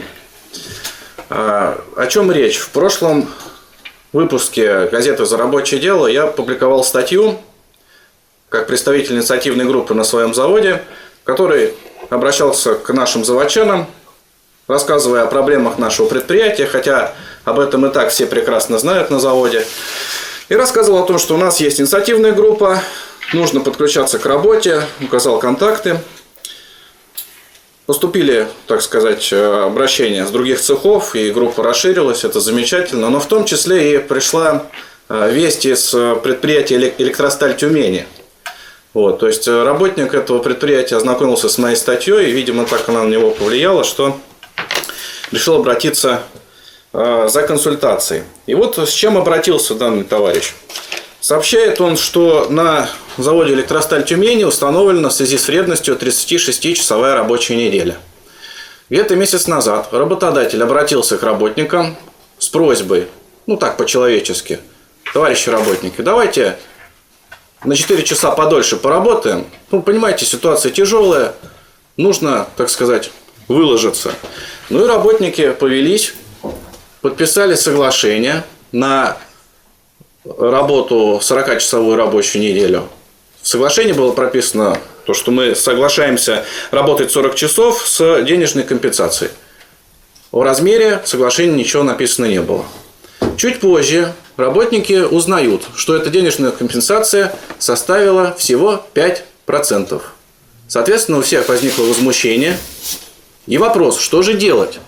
А из-за того, что знаний в профсоюзной борьбе у них нет, и профсоюз, который действует, не стоит за интересы работников, и тут наша статья, благодаря нашим тюменским товарищам, вовремя пришла, обратились они ко мне.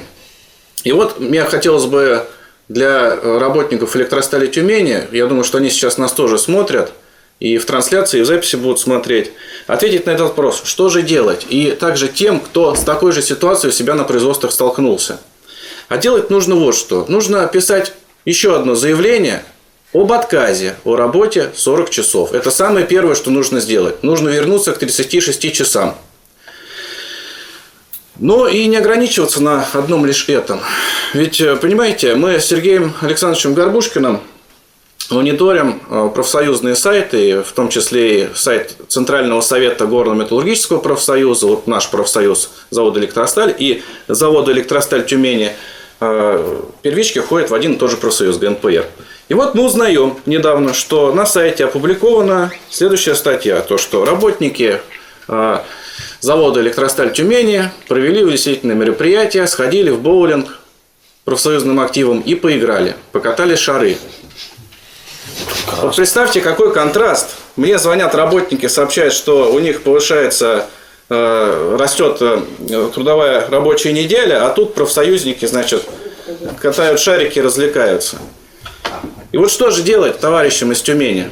Что делать? Нужно ставить вопрос о переизбрании этого профсоюзного актива, потому что профсоюзный актив – это те люди, которых сами же работники избрали. А как, э, на основании чего нужно избирать? Ну, рекомендую вообще всегда держать под рукой устав профсоюзной организации, потому что здесь, в данном случае в ГМПР, статья 25 прописаны основные направления работы первичной профсоюзной организации. Тут пунктов 16 целых. Если профсоюзная организация ни с одним пунктом, ни один пункт не выполняет, нужно переизбирать, конечно. Проводить отчетно-выборные собрания досрочные. И ставить своих людей, которые коллектив не продадут. Далее, как уже было озвучено, готовить свой рабочий проект коллективного договора. Никто не сделает этот коллективный договор лучше, чем сами работники, если они обладают знаниями. И включать в этот коллективный договор в проект важные требования. Одно из них – это сокращение рабочего дня до 6 часов с сохранением заработной платы. Соответственно, с 36 часов уменьшать рабочую неделю до 30 и одновременно включать требования повышения заработной платы реального содержания на 10% сверх уровня инфляции ежегодно. Что хотелось бы мне э, пожелать нашим тюменским товарищам? Успехов в борьбе. Во-первых, хорошо, что они наконец-таки э, на наши призывы начали откликаться. И это замечательно. Это говорит о том, что газеты Фонда рабочей академии работают. Мне хотелось бы, чтобы этот отклик был еще больше. Ну а мы кто нас сейчас смотрит и кто сейчас присутствует впервые на заседании Российского комитета рабочих. Мы это Карбушкин, товарищ Кальвит, все наши консультанты, товарищ Кудрявцев, Бобинов. Мы все всегда готовы проконсультировать и помочь. Потому что когда человек задается вопросом, что же делать, а в окружении своем он один, который пока что загорелся, согласитесь, тяжело разобраться. Это сложно. Но сложное, как мы знаем, состоит из множества простых. Поэтому все вот эти на самом деле простые вещи можно, можно уяснить и взять в работу. Ну и всем работникам, всем, кто нас сейчас смотрит, читает, прошу всех выходить на связь к нам. Мы будем помогать, и наше движение рабочее, профсоюзное будет расти и крепнуть. Спасибо. Спасибо. Еще можно дополнить? Ага. Хотелось бы дополнить товарища вот, Кудрявцева, нет, не Кудрявцев, Кузнецова, да, по поводу, извиняюсь, что еще раз за слово, по поводу общения с представителями работодателя. Ну, я хотел бы поделиться практикой нашей инициативной группы. С нами уже э, начальники боятся разговаривать. Почему? А потому что они знают, что мы это все пишем на диктофон. Я рекомендую такую практику использовать, потому что... Открыто? Нет, конечно. А кого это беспокоит? Своих собственных интересов для защиты. Вот. Смартфоны есть у всех, функция диктофона есть у всех. Пользуйтесь, пожалуйста. И если будет э, давление по профсоюзному признаку, либо еще какие-то вещи, надо будет использовать. Это, это в наших же с вами интересах. Спасибо. Спасибо большое. У кого есть что сказать по первому вопросу? Есть желающие выступить? Тогда докладчику представляется слово для того, чтобы зачитать проект постановления по первому вопросу. Значит, у нас есть проект постановления Российского комитета рабочих, оплата сверхурочной работы и работы в выходные дни в соответствии с законом, требования работников к работодателям. Российский комитет рабочих отмечает, что сверхурочная работа и работа в выходные дни являются способами эксплуатации трудящихся, используемыми работодателями для производства большей прибавочной стоимости. Вне зависимости от уровня оплаты сверхурочных часов – Работники, соглашаясь работать сверхурочно, подрывают свое здоровье, сокращают продолжительность своей жизни, активно содействуют увеличению безработицы и в конечном итоге стимулируют работодателя к снижению цены рабочей силы. Работа в выходные и рабочие праздничные дни, даже если она компенсируется дополнительным нерабочим временем, нарушает отдых трудящихся и их семейную жизнь. Коренным интересам работников соответствует борьба за сокращение рабочего дня, за отказ от сверхурочных и работы по выходным и нерабочим праздничным дням.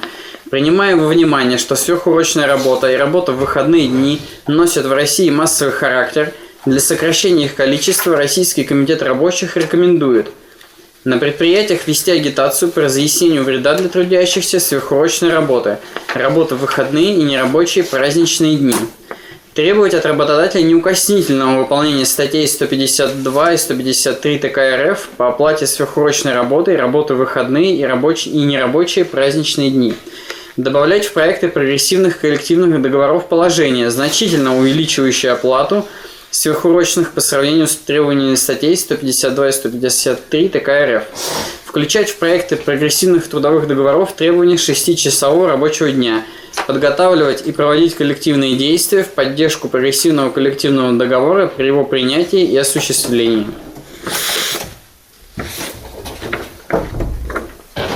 Уважаемые товарищи, предложение данный проект постановления принять в целом. Ой, извини, извиняюсь, да, принять за основу, чтобы в дальнейшем пред- пред- предъявлять поправки, да, и проработать этот документ. Кто за то, чтобы данный проект постановления принять за основу? Прошу голосовать. Воздержавшиеся, против.